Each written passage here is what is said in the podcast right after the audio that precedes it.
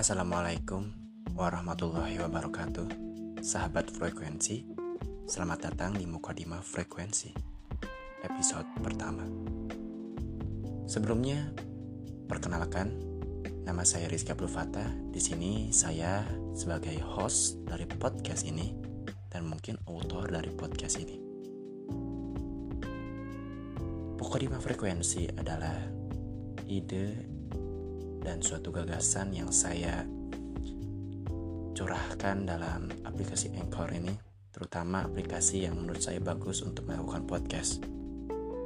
Dan mungkin dari sinilah kita dapat memulai kegiatan dakwah dan kegiatan edukasi secara milenial Saya tinggal di Bandung, Rancaekek, Kabupaten Bandung Timur, 40394. Saya menyukai kegiatan edukasi sejarah Islam dan saya sangat tertarik untuk ikut dalam partisipasi uh, development generasi muda agar bisa kembali mengingat pahlawan-pahlawan, sosok-sosok pahlawan yang mereka kadang lupa, yaitu pahlawan-pahlawan yang dicetak oleh Rasulullah SAW. Mungkin dari mukodima frekuensi ini kita bisa satu frekuensi, menyuarakan satu gelombang yang sama, menyerukan persatuan umat.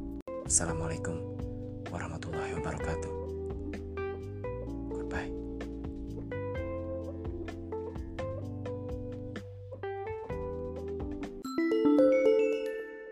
Lalu menurut sahabat frekuensi Bagaimana sih agar kita bisa menjadi salah satu aktor dalam menanamkan gelombang persatuan umat ini?